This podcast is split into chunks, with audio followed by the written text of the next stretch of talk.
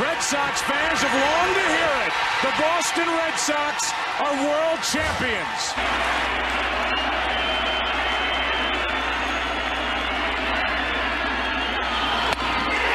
Game over, series over, and the Red Sox are world champs again. And so are these fans. It hasn't happened at Fenway Park for ninety-five years. The Red Sox are world champions. Boston organization has been well run for a long time now. From the top on down, here comes a one two pitch. Red Sox win the World Series. five to one the final tonight. And the best team in baseball wins it all in two thousand eighteen. The Red Sox have won the World Championship.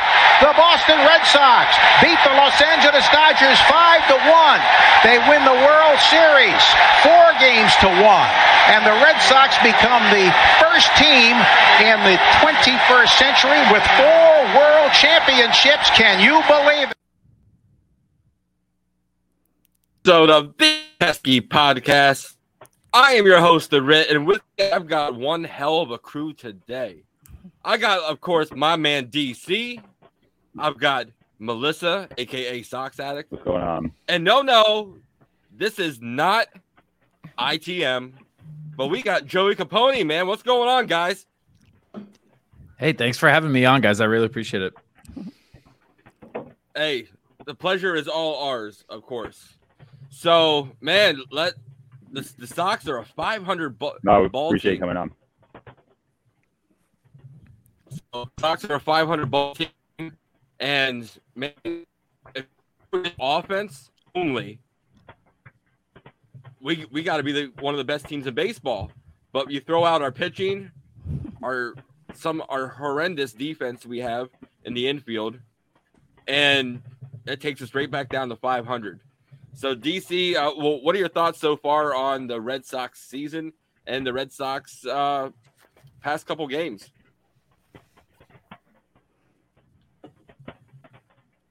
You say D C? D C, yeah, yeah, yeah.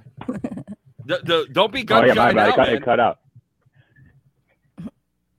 Man, because I, I know last when we had uh, SoxAddict on Melissa um, last show, I said that uh, it'd be fair that um, that they'd be over five hundred. So I need a I need them to take two out of three from the Guardians to, to keep that alive. Obviously, not the start that I wanted. Um, losing the ball sucked. Uh, pitching has been pretty horrendous, if you ask me. But I'm gonna say positive. It's the first month of the season. It's I mean. I'm I'm just going to be optimistic, man. That's all I'm going to say right now. Melissa, what about you so far? I feel the same. Um, I mean, I've had some surprises. Like I, I honestly thought we would have done worse in some ways, and then we've done worse and better. You know, so it's. Um, I mean, I'm I'm upset with all the injuries. That's not fun, and I feel like we'll always have injuries. It's kind of like the curse. or something. So yeah. So Joey, what about you, man? five hundred baseball. I mean, that seems about perfect for what the team is. They've been about they've been exactly five hundred through ten games. And then I think they were exactly five hundred through I think it was sixteen or eighteen. And now they're five hundred again through twenty-six. When their bats get going, the pitching doesn't have it. When the pitching has it, the bats don't get going. It feels like everybody in the lineup is a fifty-fifty coin flip, whether or not they're going to show up any given night. So five hundred seems exactly appropriate for what they are. Mm-hmm. Uh, so I, I think at this point, given how bad your rotation in particular has been, you're kind of lucky to be five hundred because you needed one of the best lineups in baseball to be keeping you five hundred, and that's what they've been doing. Mm-hmm. Uh, and speaking of that rotation, let's just start right there. We're going to talk about Chris Sale's uh, performance this in his last outing, which was a first time ever in his career, zero Ks. The only other time that it happened was when he uh, was pitching against the Yankees and he took the comebacker to his finger. So uh, I went and tweeted this out you know, halfway through, I said, Sale's got to be tipping his pitches. There is no way that the Orioles team can see Chris Sale that well, and he he gets no K's at all. Joey, well, what are your thoughts about Chris Sale's last performance? Uh, well, I was thinking a similar thing. Uh, I don't know if I wanted to entirely jump to the conclusion that they that he must be tipping, but I thought it was a possibility. I saw Spear tweet that they did look over the footage and that Cora and the video team and Sale all came to the conclusion that he wasn't tipping, which sucks because that just means that his stuff was seeable and hittable, mm-hmm. and uh, that's way worse. I really wish the answer was, no, he was tipping and they saw when his slider was coming and whatever, and they were laying off the stuff that slipped out of the zone, but that just wasn't the case. They they were just seeing him. Uh, Chris Sale is going to be frustrating for a while. He already has been frustrated, str- frustrating for a while to the average Sox fan. I don't see that changing tomorrow. For years, I think the less tolerant Sox fans wrote him off entirely and said, screw him, he can't stay healthy, he's not really a part of this team anymore, he's never going to be Chris Sale of twenty eighteen again, and completely shut him out, closed the book on Chris Sale. And I think the more patient fans, myself included, said, like, let's wait and see. Let's see what a full, healthy season of Sale looks like. There's no reason that he can't come back. He, you know, his his damage wasn't structural, so he should be able to get right back there. The velo is up. He's had rest. You know, he's not as old as people think he is. So let's just get a full, healthy season of Chris Sale. And now that it looks like we're getting that, or at least we're off to the start of that, it sucks because the the conversation is now shifting to, oh no, is this the new Chris Sale? And not because he missed time, not because he had some damage, but just, and not because he's too old, but just, is this the new Chris Sale? And how long of a leash does he get? Not just game to game, but over the course of the season, how long can you maintain an eleven point two five E R A? Or, I mean, I think it's down a little bit now after that one good start. But how long can you maintain a borderline double-digit E R A and remain in the rotation when there's so many guys vying for spots in that rotation off strictly name and uh, contract size? I don't think it happens tomorrow, but I think uh, – and I don't want to jump to any massive conclusions because this is just feeling him out and it's only been a handful of starts, but – when you have, what, five starts under your belt and four of them are bad and one of them's good, that's, yeah. that to me is honestly worst case scenario, because that's every five starts he's going to be giving. Is he going to be giving you a reason to keep him in the rotation and give you these little glimpses of what he could be to just maintain his spot, but never really contribute to wins? It's frustrating. It's deflating, but I'm trying not to jump to too big of a conclusion and get too, uh, um, pull the trigger too quick on how I feel, but right now it's very frustrating. Yeah, uh, man, it's. I was all watching spring training, Chris Sale, you know, with the with this him smiling, having a good time, like that was like, okay, uh, I can get behind this Chris Sale, but it's it's almost like he's not mentally prepared, not mentally there, to when he has to click it in. To okay, it's beast mode. He's not able to do that for some reason, and it worries me a little bit. Where, especially with Baltimore being able to see him as well as they did, it's like, man, I'm I'm a little worried about him. But like you said, it's it's still just a handful of starts. You know, we still got a whole uh, season to play yet. D C, I know you're a big Chris Sale uh, advocate, so. What did you think about his performance last with the Orioles? Well, I, I mean, I think I don't know if I joked on it on the podcast with you, Josh, but I know we talked about it, uh, you know, off the air. Um, I, I I take the blame, to be honest with you, as far as that. Uh, every time I bet Sox, they lose. So I thought, you know what, I won't take the money line. I'll take the over on the, the Sale strike. I needed I needed seven strikeouts, which was, you know, ballsy, but and he gets zero for the first time. So I'm going to just give him a little pass. But no, on a serious note, I'm I'm going to stay patient. I'm going to remain patient. Uh, one quality start out of the first five is not very uh, promising. Um, he hasn't made too many starts over the last three years, so I'm trying to keep. But I mean, talk to me in maybe like beginning of June.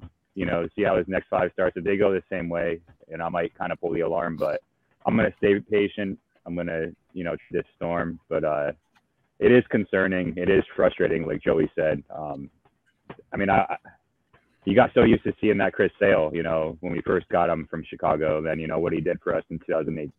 It just sucks seeing him. I mean, you see him in his interviews.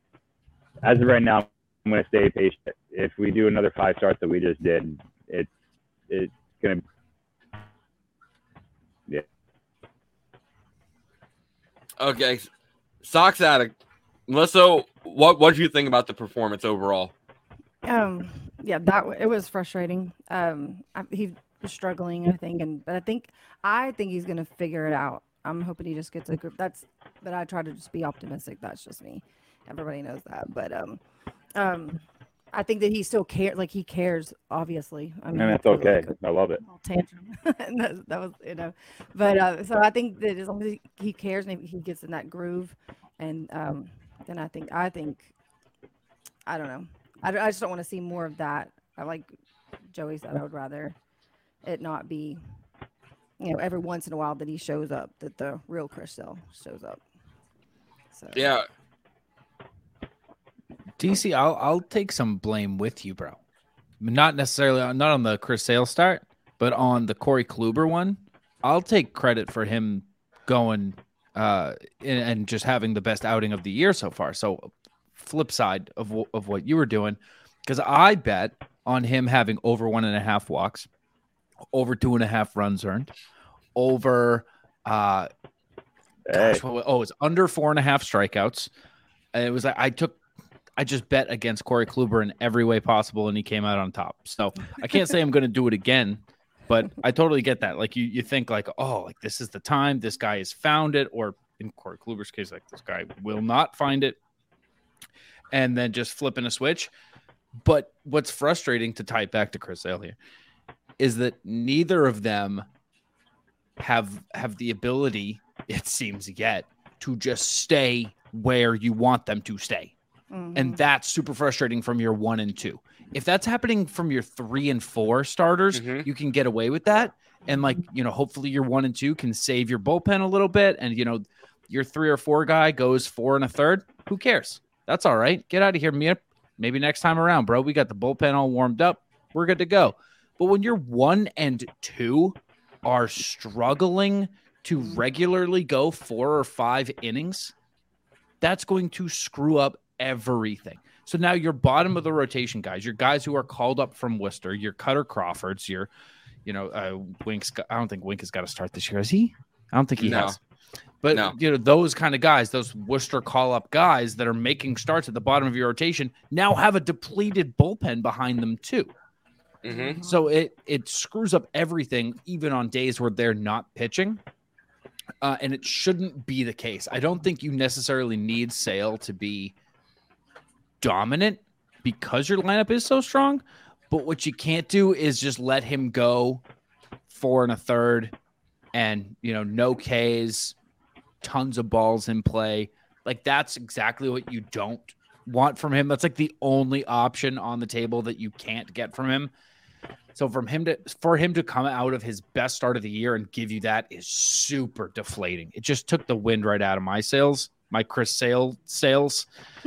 uh, and yeah, I don't, I don't, uh, now going forward for a while, I'm going to have zero expectation around Sale. Yeah, man, it, I, I'm just kind of glad that D C, you and Joey kind of balanced balanced us out a little bit, you know, we're, we're going from Sale to Kluber, because when I was watching Kluber pitch, I was like, dude, I'm like, wait, is that really Corey Kluber out there pitching? Because it did not look like him. You know, the last time I seen Kluber pitch like that was, was what, on the Indians? Yeah, it was back when he was Kluber. Yeah.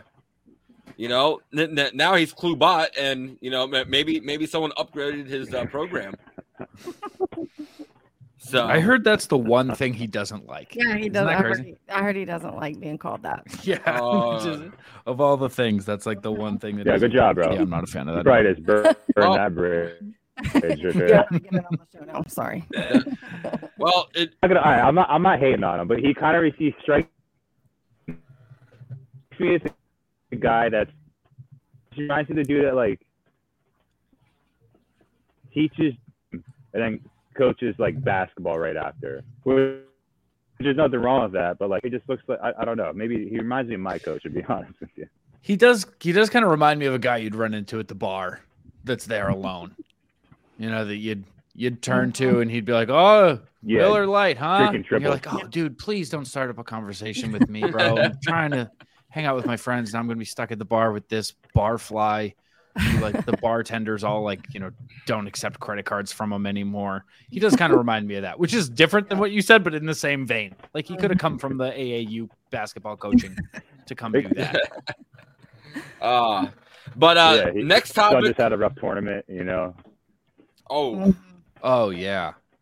That, that, yeah. That, that that he almost got turned down for a gym teacher job. So that, that, now that now that you know Kluber's never going to want to be on the podcast. I thought about ever. It. To be honest with you, I thought about doing it. So uh, next topic. Uh, it seems to me like Alex Cora. Yeah. And a lot of a lot of people are either for A C or against them. But no matter what, he seems to bring out the best in players, and he knows how to push the right buttons. Uh, you know, look at this year. We have Verdugo going off at the leadoff spot. Uh, Jarren Duran has seemed to find stuff uh, and be able to play Major League Baseball at a level that we all expected him to. Uh, he, he's done stuff in the past, you know, talking to people. Uh, over and over again. So we're, let's start with uh, with you, D C, about Alex Cora. What are your thoughts on, on him being able to, to coach and bring out the best in his players and the team he has?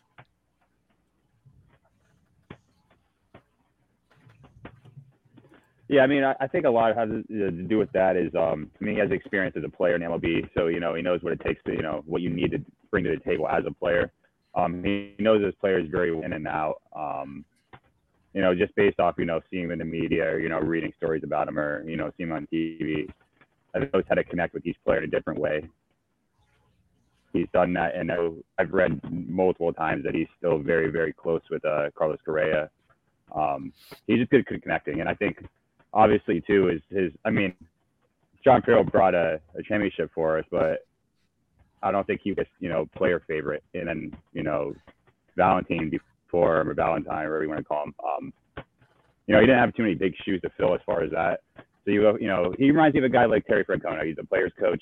He knows how to reach out. He knows how to motivate players. I think about his comments about Verdugo at the end of the year, about how this year he really needs to you know, make that extra step. And, um, you know, he had the interview that Verdugo had about, you know, he said that kind of lit a fire under his ass. That's what he needed to hear. It sucked to hear it, but what he needed to hear.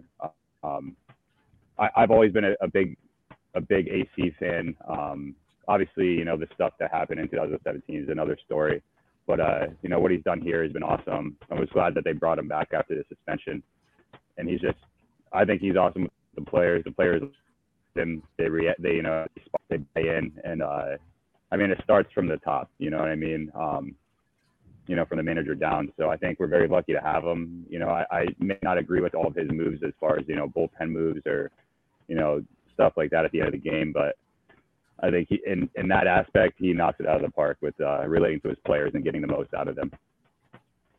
Yeah. Uh, Melissa, what, what are your thoughts on this? Just to add that, um, the way he communicates. I mean, he just, that's one of his um, strengths is communicating with them and know, you know, I mean, because He the things he said to like Verdugo last year could have, I mean, it just depend. He knew he could say that to Verdugo and Verdugo take that and, and use that. So I think he's just good at communicating with them for sure. Joey, you're up, my man. Yeah, he's also literally good at communicating with them because he's bilingual. So I think that, that's like a... That too. A, it definitely helps. It definitely helps. It Yeah, no, it, it really does. Because, I mean, think about, you know, twenty fifteen, sixteen and how many Latin players are on that team. And picture John Farrell trying to say, "Oh, look, como estas? Que pasa, mis amigos?" Like it, it just doesn't. Yeah. It, there's no anything there. Like, how do you how do you be managed by a guy who like you don't even share a, a language with? So I think yeah. I think being a bilingual manager in yeah. M L B should be borderline yes. mandatory. Yeah, so definitely. That I think that's a huge aspect of it, and I think also Cora. Cora was a guy that before he got the job, I didn't think about much. You know, it was he wasn't a guy who I looked back and thought like, oh, like Red Sox legend Alex Cora. Mm-mm. But now that he's back around again, he carries himself like an alumni who has mattered to this team. He carries himself like his his stats are a lot better than they are, and I feel like I could say that to his face. So I I feel okay saying that, but um, he he just has this air about him like I've been there. Like, I've been there, so I can talk to you guys like this. Yeah. I've been there, so I can tell you what works and what doesn't. And um, he also doesn't manage like his job is on the line, mm-hmm. which I think is really, really cool. Mm-hmm. I think he has a comfort in the front office that they want him there. And I think he knows well and good that, like, yeah, no, I'm here and I'm, I'm managing. I'm comfortable. I'm cool. I'm calm. He doesn't have to... Uh, be on the edge of his seat and think like, what do they want me to do? What was going to get me you know, the most longevity here? He just shoots from the hip. And I think part of that is that he has said openly, he doesn't want to do this forever.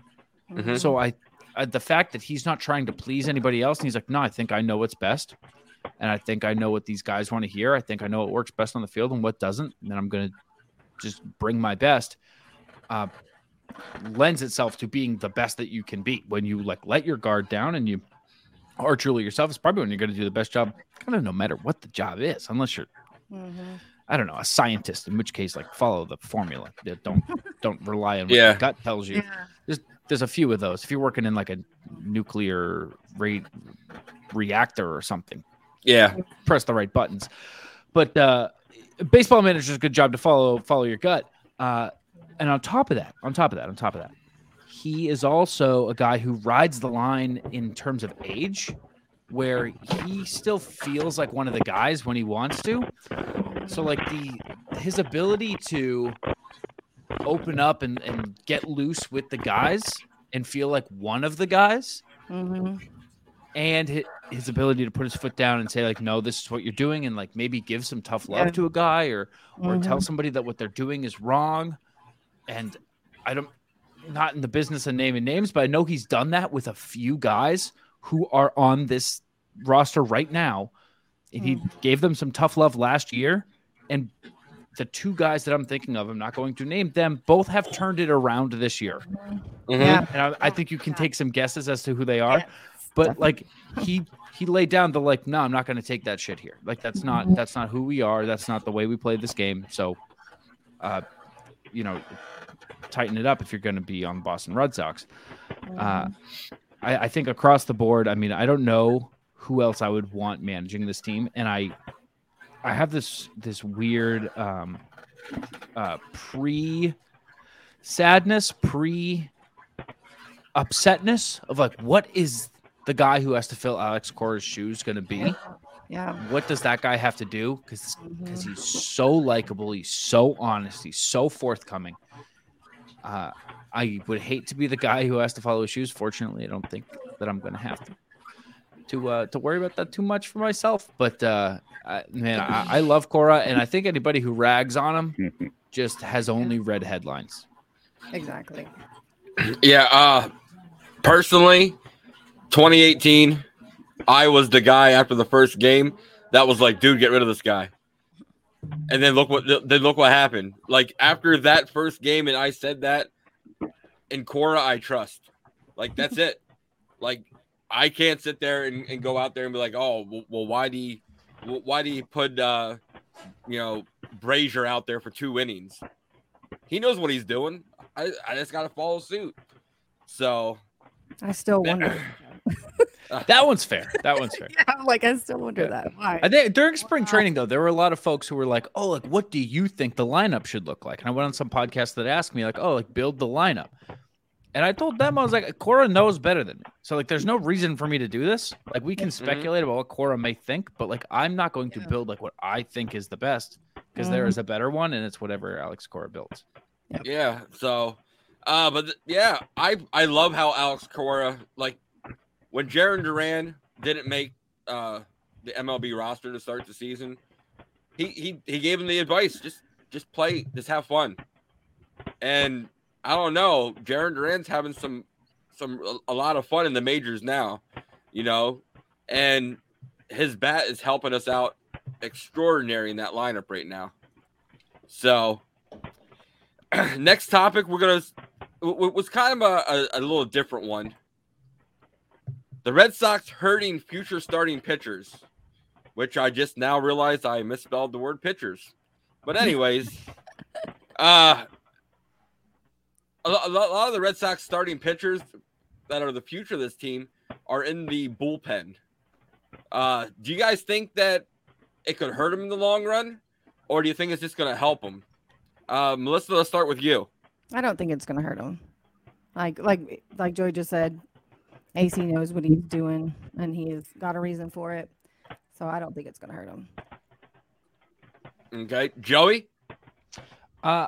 I'm curious who you have in mind, because the only guy that comes to mind is Winckowski, and he had a shot starting, and he's been nails in the bullpen. Mm-hmm. So I- I'm curious who you got in mind when you're talking about this topic. Uh, me personally, it's Cutter Crawford. Uh, I think Cutter Crawford, by like shortening his innings and shortening his opportunity, trying to stretch him out then when needed might be a problem, uh, I think. And like Winckowski, Winckowski, he worked on a lot of his mechanics, and I think he could easily be stretched out to five, six innings, you know, if need be, in a spot start. But Cutter Crawford, I sit there and think he's he's still young, and I, I just don't like the fact of playing hot potato. Bullpen start, bullpen start, because then you could end up like uh, Tanner Houck or Whitlock, where you end up having to have some sort of surgery or getting injured uh, going back and forth. I get that. I hate, I don't like the idea of moving guys back and forth. I mean, Whitlock is a golden shining example of uh, why you don't move guys back and forth to change their responsibility, to change their workload, to change their routine is the biggest one. Because all these guys, I mean, I'm not breaking any news to you guys. Every single guy on the forty man is a psycho when it comes to their routine. Yeah. Be it sunbathing in right field, or be it, you know, whatever Chris Sale does, eating nails and headbutting drywall. I don't know. Like, they, everybody has like their thing that they do. And to make Garrett Whitlock go from, yeah, like every five days, get on your, get on your, on your system and know what you do on day two, day three, day four. And uh, also sometimes now, actually, you know, you're back in the bullpen. We're going to need you every two days. You're going to throw an inning. Every three days, you're going to throw two innings is, is banana lands, and you're going to screw guys up. Cutter Crawford, though, I think, I think Cutter Crawford's been more up and down than we think of. Because right now, he's looked pretty good. He had that six and a third relief appearance, which is essentially a start. We can call that a start. But he's not some prospect. He's not twenty-one. He's twenty-seven. Like, he's not a prospect. He's had his moment here. He's he's had a few opportunities. I believe that he's probably going to stick around this time, although he might kind of be on the taxi squad a little bit this year. That at least next year, he's probably going to be in your rotation. Uh, but he he doesn't show massive variable numbers from one to the other. I think that he's a guy who's just still trying to earn his his spot on the big league club permanently. Last year, when he first came up, he had a baseball savant page that I cannot properly express to you guys. It was...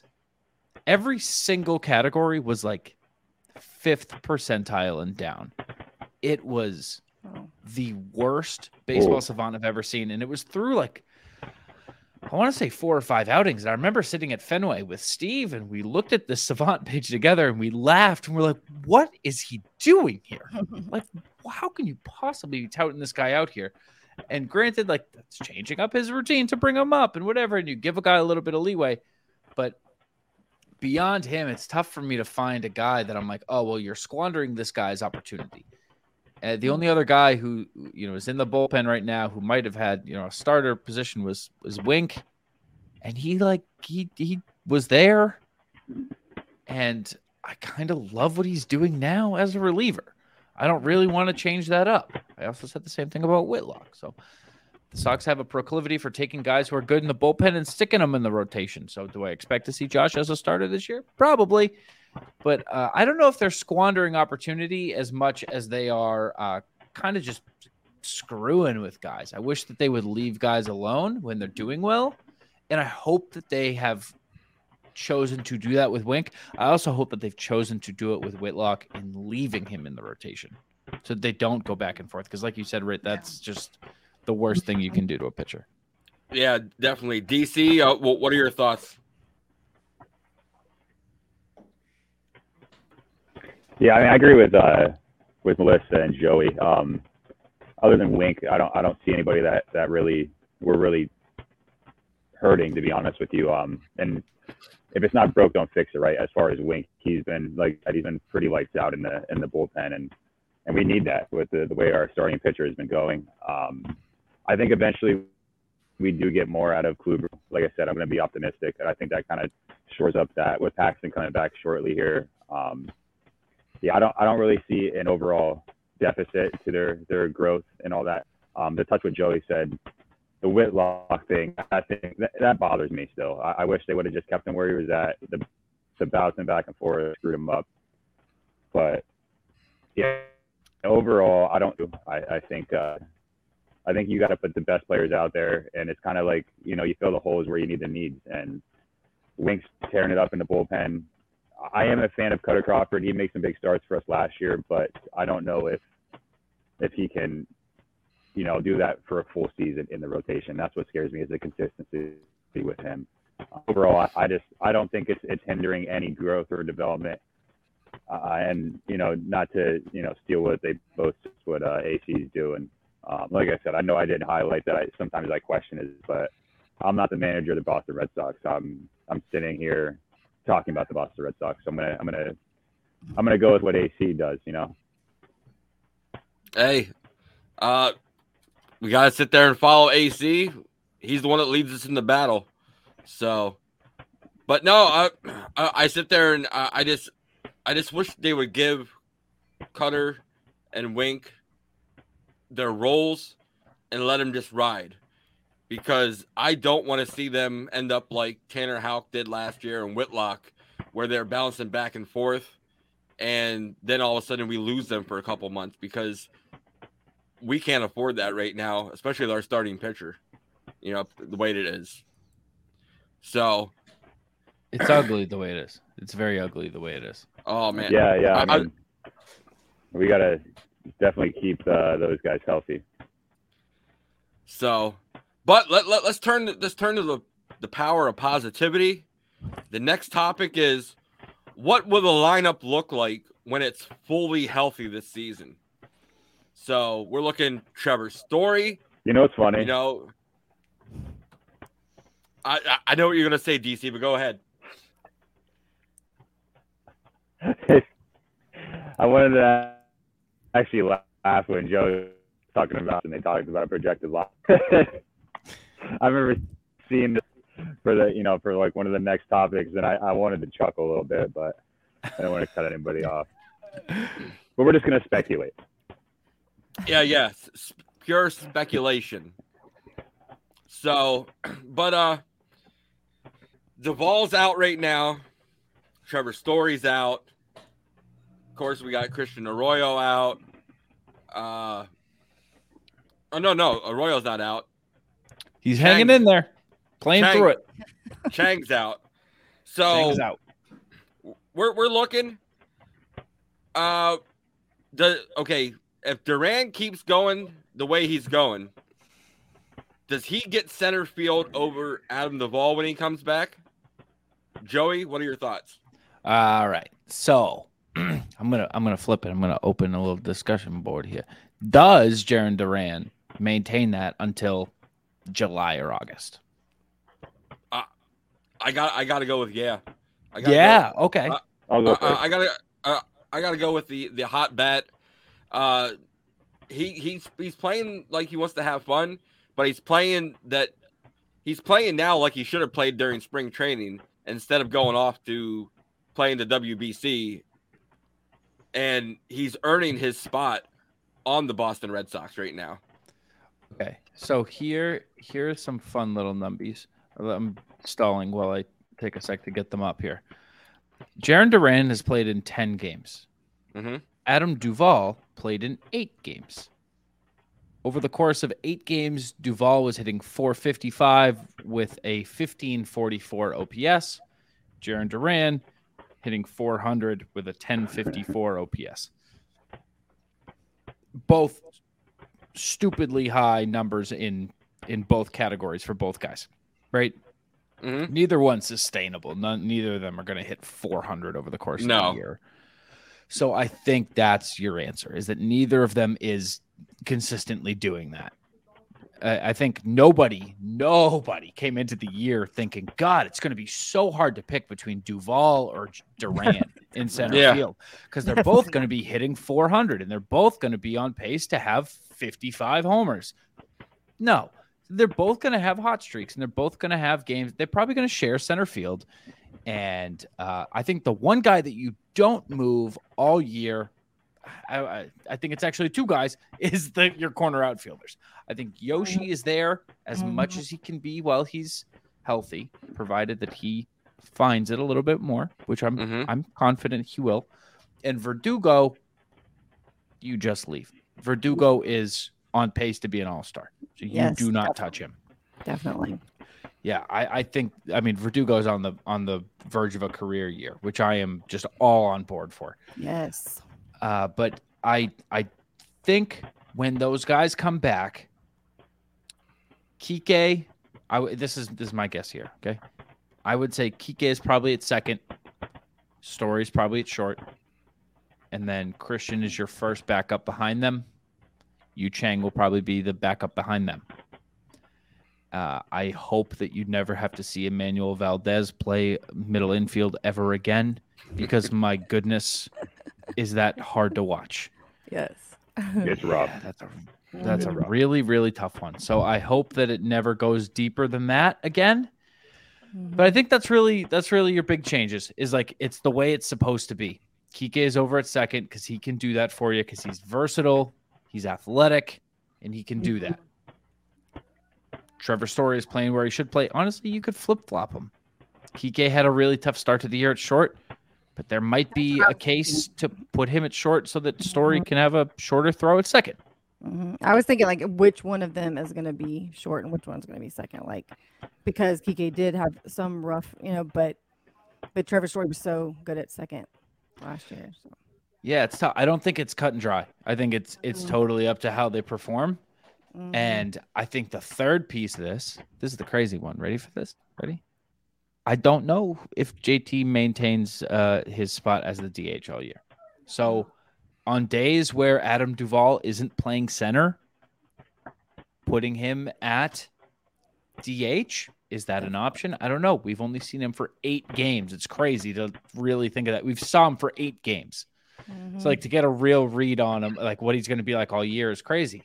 But, you know, as Duvall, Duran, Turner, I think are going to be oscillating through that that center field slash D H spot, other than J T playing center, obviously. But I think there are good, there's going to be a revolving door there among those three in those spots. Yeah, but, man, sit there and just think about Duvall. D- Duvall seems like we were watching him play last season, you know? Because he did so much in such a short little yeah. amount of time. It's like, yeah.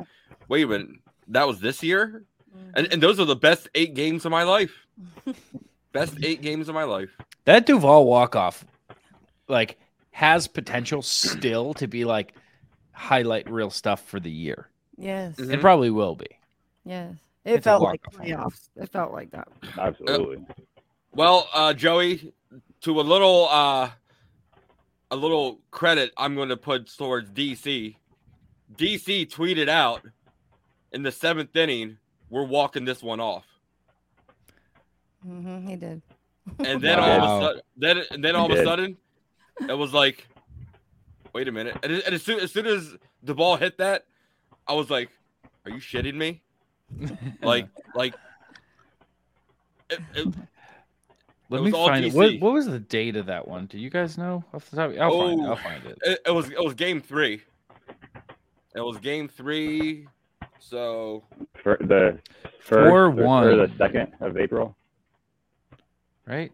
Second. The second. Oh yeah, it wasn't it wasn't April Fool's. It was April second, you're right. But man, I'm, the, I'm honestly I'm pretty sure that I said a similar thing and I want to see it.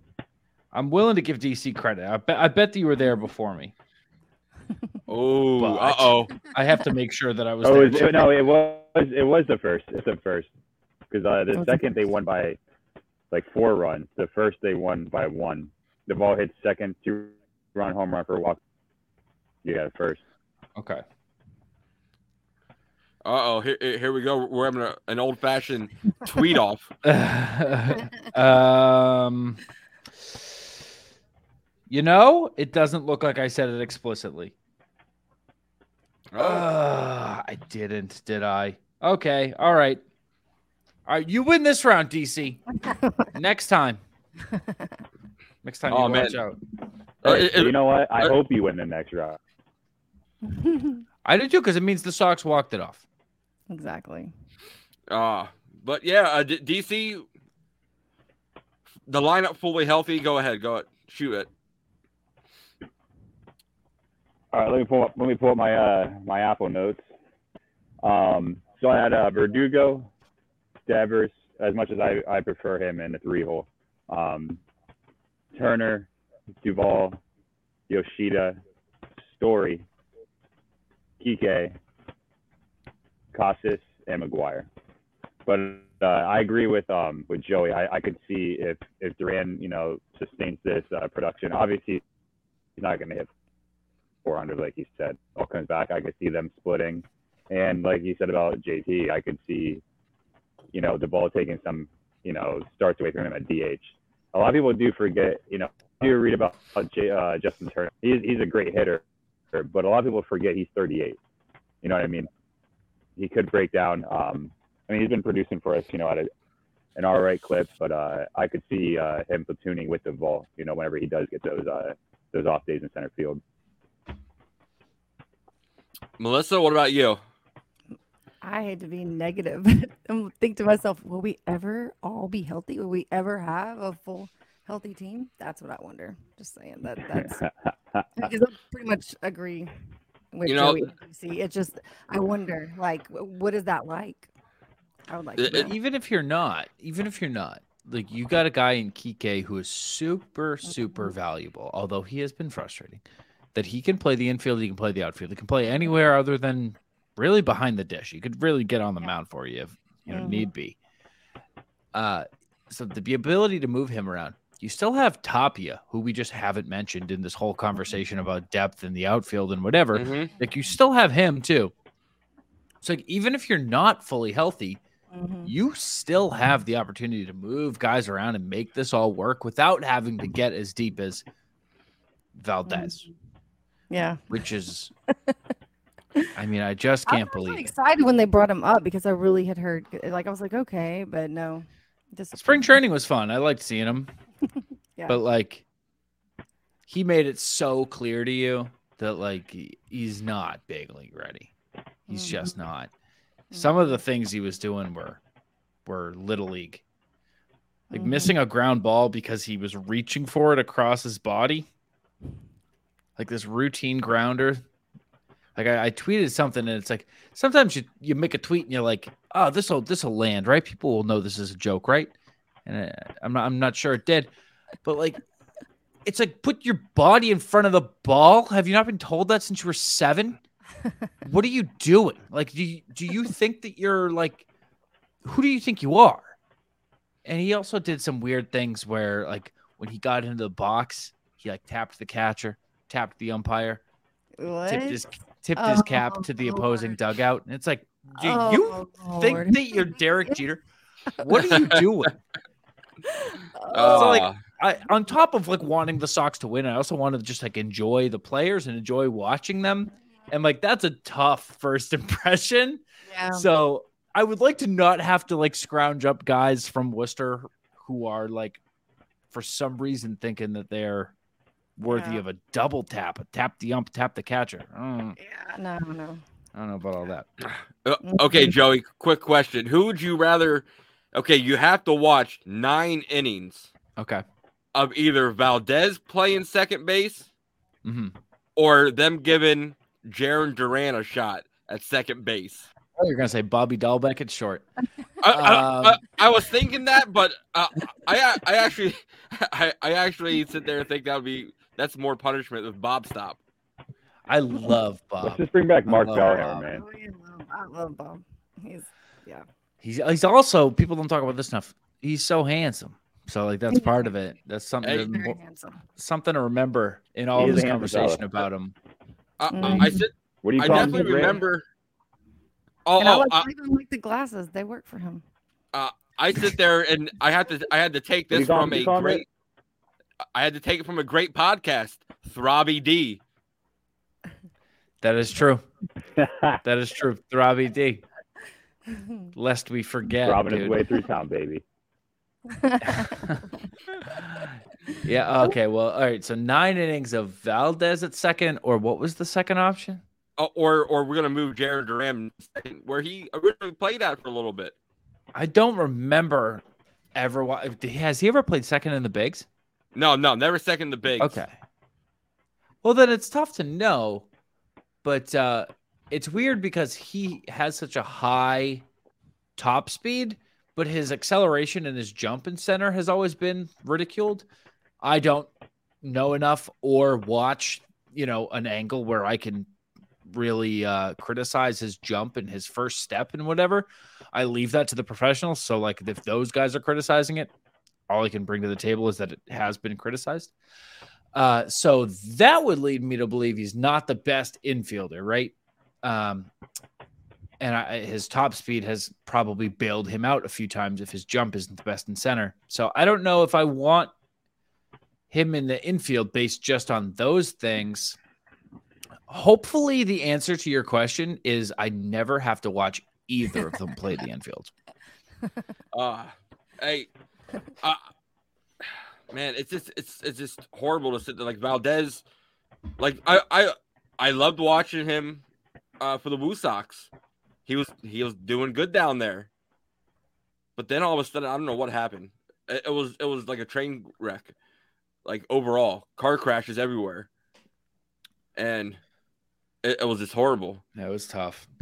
Some of those plays he made the other day, it's like you can you start to feel bad for a guy because it's like you know he's trying. Like, mm-hmm.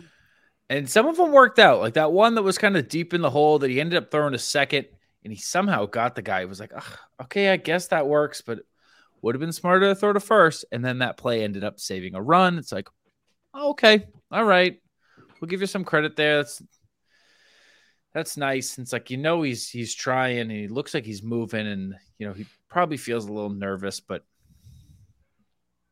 you just wish you wish that every guy's call up was for the right reason, you know? Mm-hmm. It, exactly. Mm-hmm. So here is our favorite segment on the Pesky Podcast. We play a little fair or foul. Joey, I don't know if if you're familiar with fair or foul. I have. I was gonna say, do you guys have like a little a little uh, theme song or something, a little soundbite for fair or foul when you announce it? Because I could, I could give you one if you want it. Oh, oh, hook us up, Joey. Hook, hook us up. All right, introduce oh. it again. Oh, well, here we go. This is our this is the favorite segment on the Pesky Podcast. We're gonna play fair or foul. That's supposed to be a ball getting hit. How, how, we feel good about that? Yeah. Right. I love it. That, that right. Now, now I just need you to sit there and just, just send me that. Send me the little sound bite. Yeah, I will. I'll, I'll clip that. So, but uh, our our first one, unfair or foul. The current Red Sox outfield is the best in baseball. We're going defense, offense, the overall total package. So, Melissa, we're going to start with you. Okay. Fair or foul? I'm going to have to say that they're very good. Like, I'm, I'm, they've been doing well, but I think the best in baseball, that would be foul. I think Tampa has them on that, in my opinion. Ooh. Okay. I hate Tampa, so I hate to say it, but I think we could possibly have it, but I'm going to have to go foul on this one. And I, you know I hate going negative. But hey, but you're keeping it straight I'm and keep, real with us. I'm keeping it real. So, D C, I'm, let's hit it. Fair or foul? I'm going to go foul. Um I mean, they've been playing well. Yoshida's been tearing it up the last few games to get his uh, his average up. You know, he's been coming up with some big hits. But I don't think they're the best in M L B. I mean, just think off the top of my head. I mean, I'm sure there's even better than this. But, I mean, think about the Angels outfield. You got Renfroe with his arm in right field, Trout with his defense and his bat, and then you have Taylor Ward for himself. Um, like I said, three teams out there are better outfields than that. But I, I would take the Angels outfield over ours. Wow. Okay, Joey. Uh, second thought. Well, I mean, Mike Mike Trout's carrying that. The, the, the he, he's definitely the the anchor of, of that statement. But uh, I don't think. Yeah, I don't think we're the best. Okay, so we got two fouls, Joey. This is gonna be a foul for me too, dude. Yeah, that. that There's just too many great outfields. Um, you know, the first one that comes to mind is uh, the team that I'm a closeted fan of, and that's the Padres with yeah. Soto, Grisham, Tatis yep. now. Yep.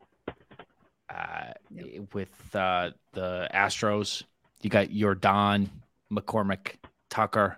Mm-hmm. Uh, with the Braves, dude, you got Rosario, Harris, Acuna. Like there's some there's some crazy outfields out there, and Yoshi hasn't really proved himself yet. You know, he's had big moments, but he hasn't really proved himself yet.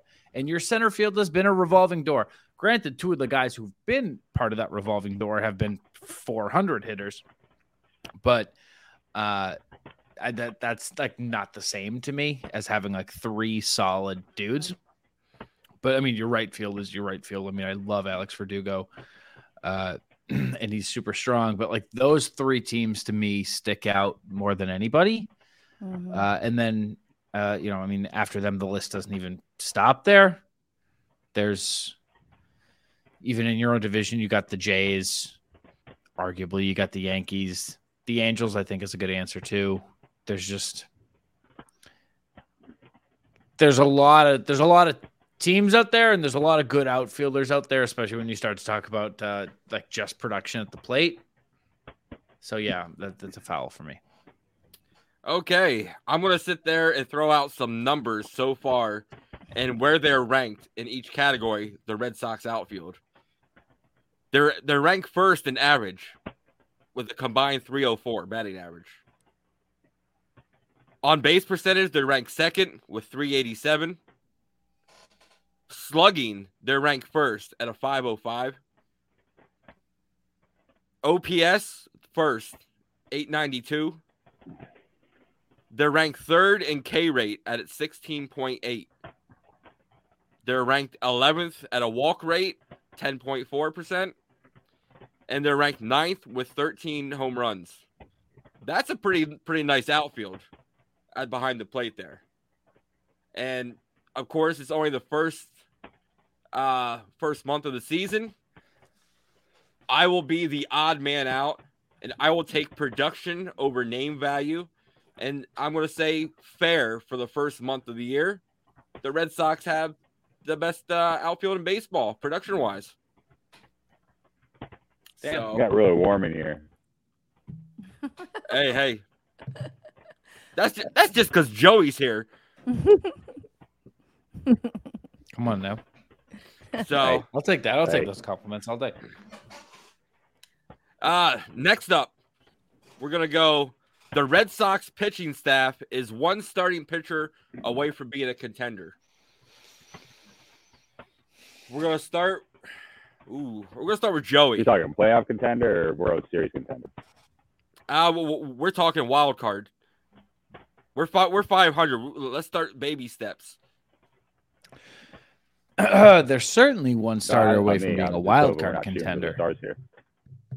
Yeah, if you want to talk about sneaking your way in, they're certainly one starter away from that. Uh, it's it's God, this is, answer is so frustrating because I I want to just merge Kluber and Sale into one person.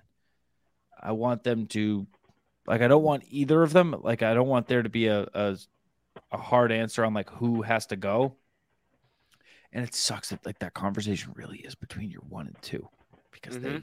they they both have been dragging, and who knows if they keep dragging, who knows if they find it, blah, blah, blah.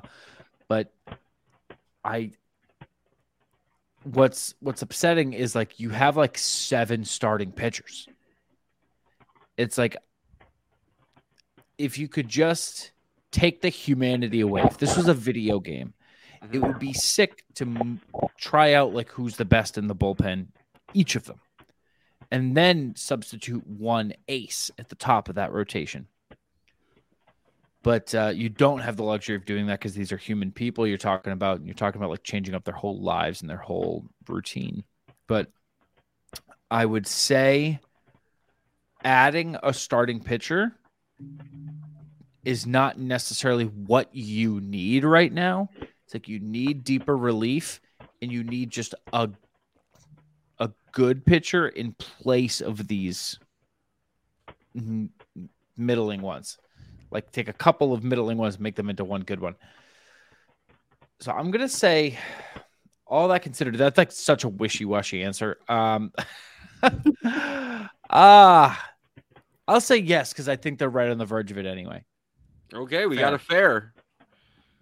D C, what about you? I'm going to go. I think we're one away from sneaking in. Uh, John was saying, I think we have to shore up some other, you know, areas of uh, need. I think if we get one starting pitcher and get what he said, you know, get the middle relief, the long relief um, in the back end, I'm going to go fair with it. I would like to, I, I like I said, man, I'm going to be optimistic. I think Kluber and Sale are going to turn it around. Kluber makes me a little bit more nervous just because I think I'm biased and I love Sale, so I'm just trying to hold out all hope.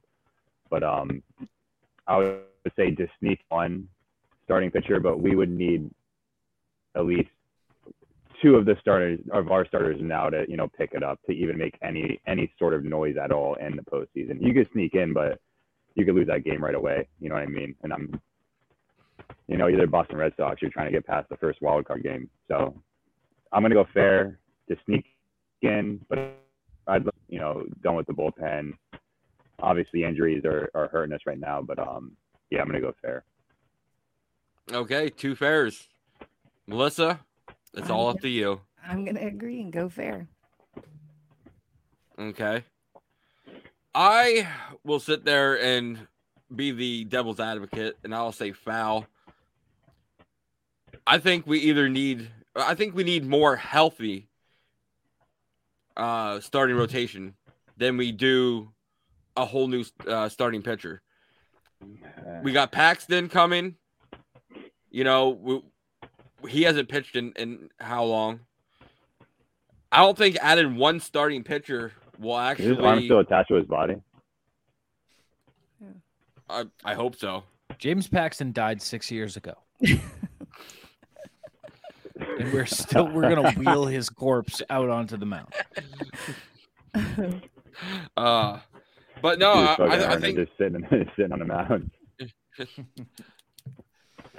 uh, Man, but I sit there and think that, that we need more than just the just the starting pitcher. Uh, we got potential to have a great pitching staff. We just got to get them all going at the same time, or at least one of our two aces, our one and twos, one of them has to go. Joey's got to keep betting against Kluber, you know, to, to, to help us out. And and D C, you just got to stay away from betting on Sale, period. So I, I'm I I am done. Anything. And that sucks, so, man, because I'm a gambling man. Like, responsible, though. Of course. Uh, Sometimes.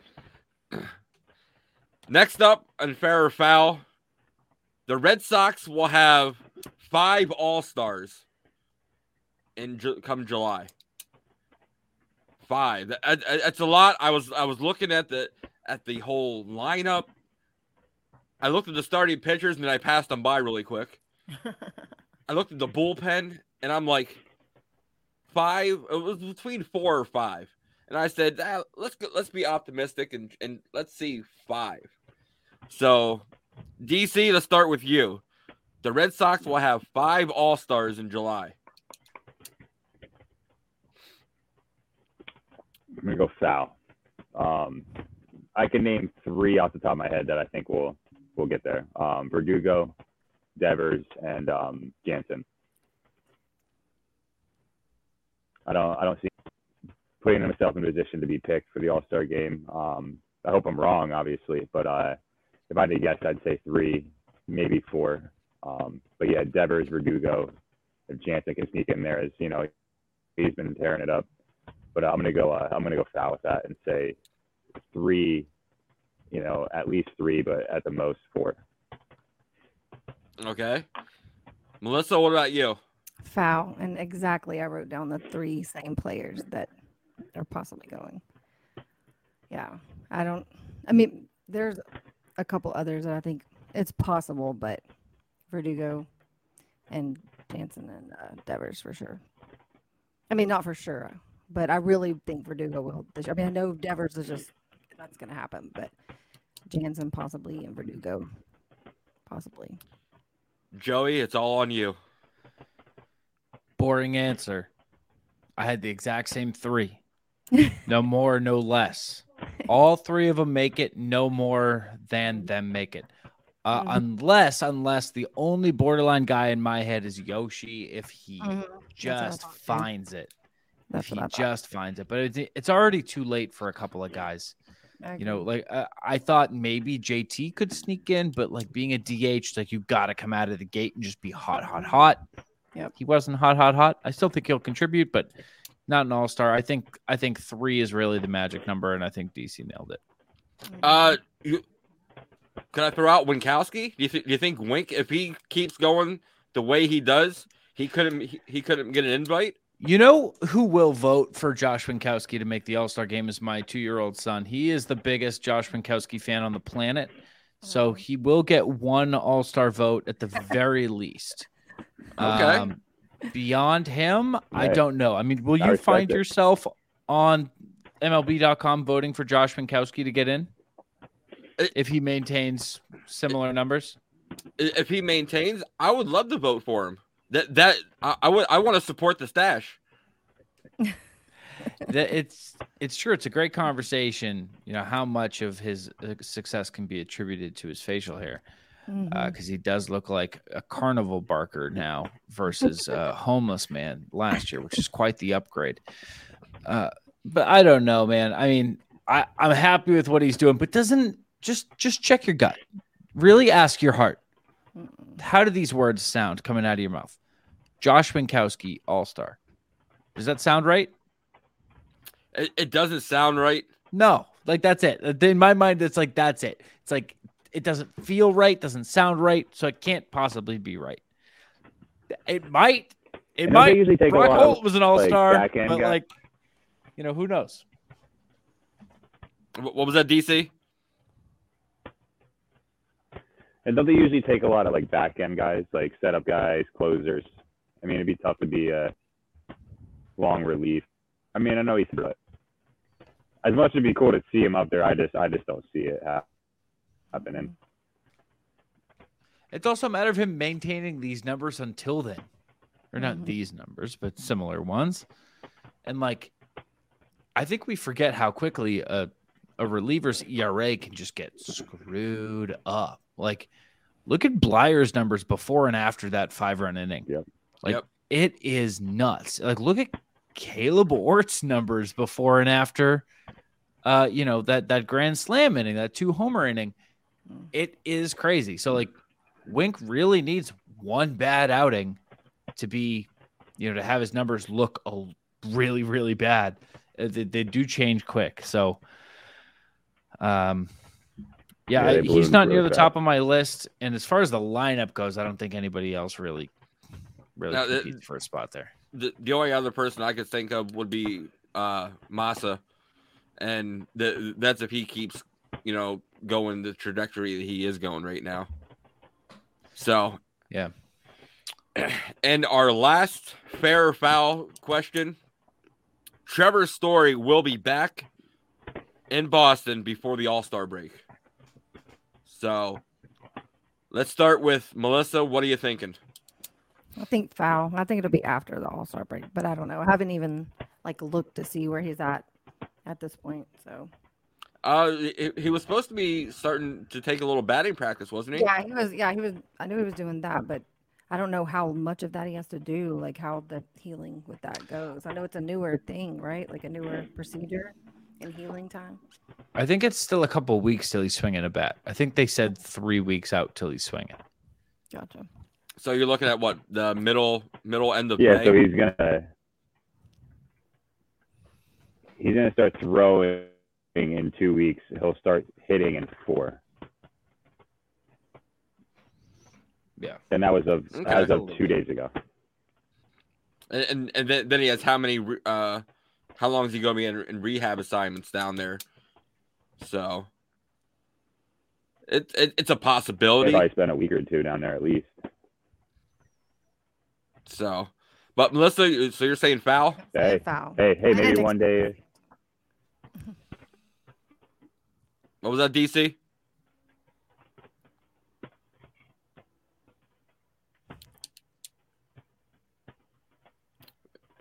Okay. Yeah. Couldn't have said it better myself, my man. So, Joey, fair or foul? Talking, you say, I, I didn't hear you. You said D C?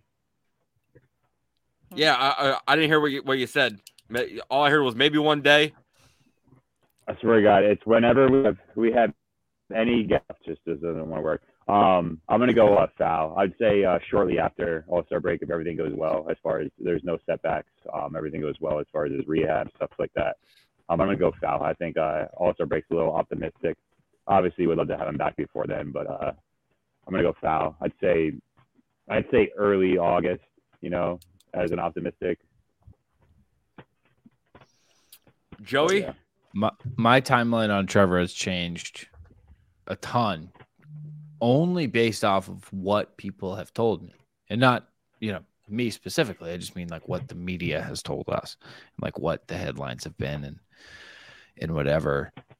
So I re- I originally believed he was out for the year, and then I would believe I believed it would be like, oh, maybe he'll sneak back in in September if they're in the race.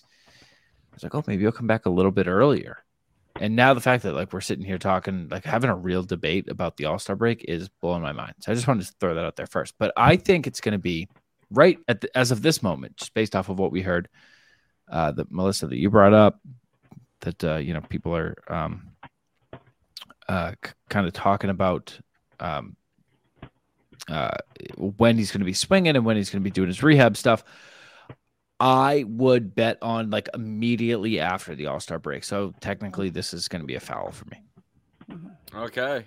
Well, I will actually agree with all you guys. I don't have him coming back until August, but if we are still at five hundred team, I possibly don't even see see them pushing him to come back and hurry him at all this season. There's, There'd be no point. There'd be, you know, for him to sit there and come back and hurry him. Let him take off the whole season, make sure he's one hundred percent healthy, and, you know, come back next year. So I will also say foul on that segment, on that question. So that was fair or foul. So I, I, I love that segment that D C and I came up with. Uh, it, it's kind of like kind of debate. We've had some great questions, some great debates uh, on here. So we're gonna we're gonna swing it around to some final closing thoughts. Um, Melissa, let's start with you. Uh, some closing thoughts coming up. I'm um, excited to watch baseball again tomorrow because it was not very fun having a day off for me. so, um, yeah, I'm glad. Thank y'all for having me on again. And thank you, Joey. It was awesome. I'm a huge fan of I T M. So, yeah, I've even bought y'all's merch. So, you know. Appreciate that. Really appreciate it. Yeah, so I'm just uh, glad to be here. Hey, you're willing to come back on anytime, Melissa. You know that. So, D C, you're up.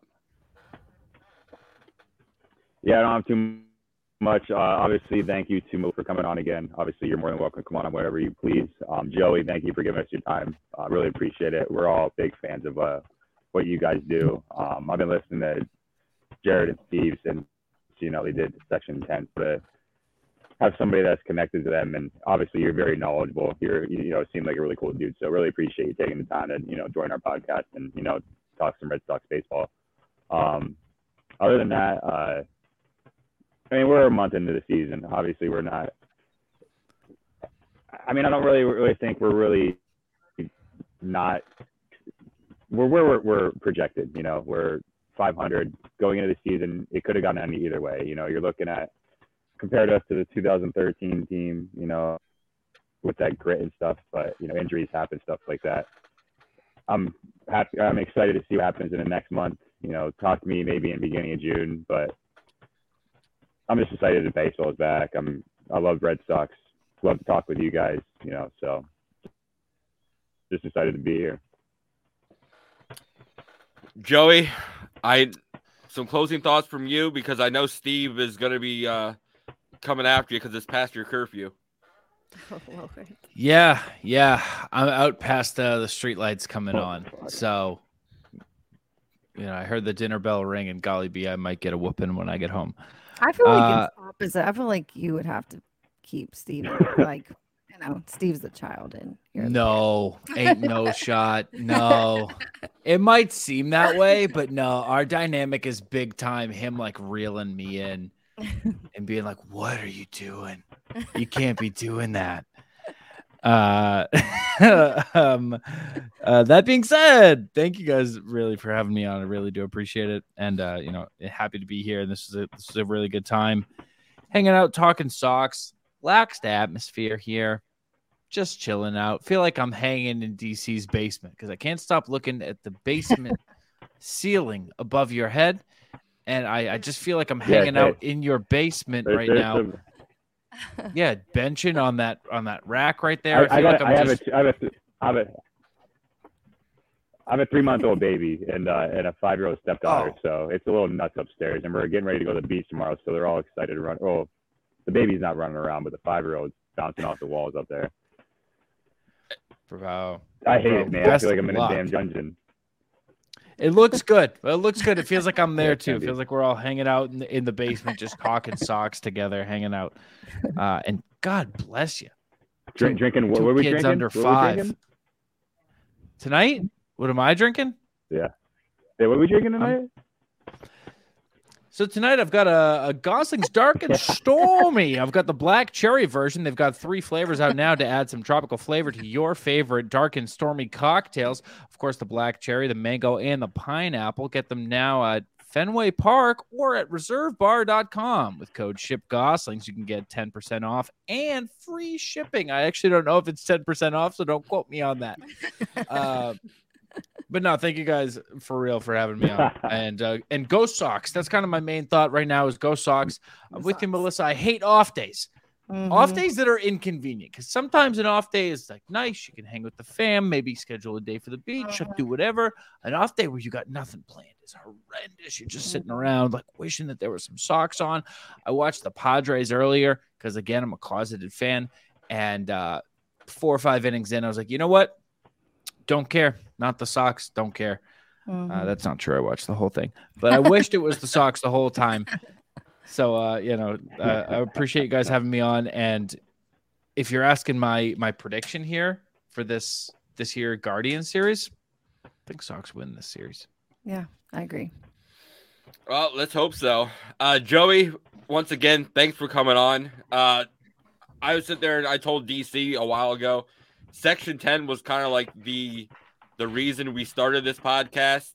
Uh, now with Jared doing his thing, you and Steve doing yours, uh, you know, it's I, I love I love listening to you guys, uh, and you you guys are the inspiration of this podcast. So, thank you for that. Thank you for coming on. And man, hopefully we can get you get you to come back on again. Absolutely, would love to. You guys have my info, so reach on out, and uh, yeah, I really appreciate you guys having me on. Yeah. So thanks for sitting there, stopping and listening to the yeah, podcast. Uh, remember, follow us on Twitter. There, go into our profile, hit the link tree, sub us on YouTube. For D C and Melissa in the Ritt, thanks for stopping by the Pesky Podcast.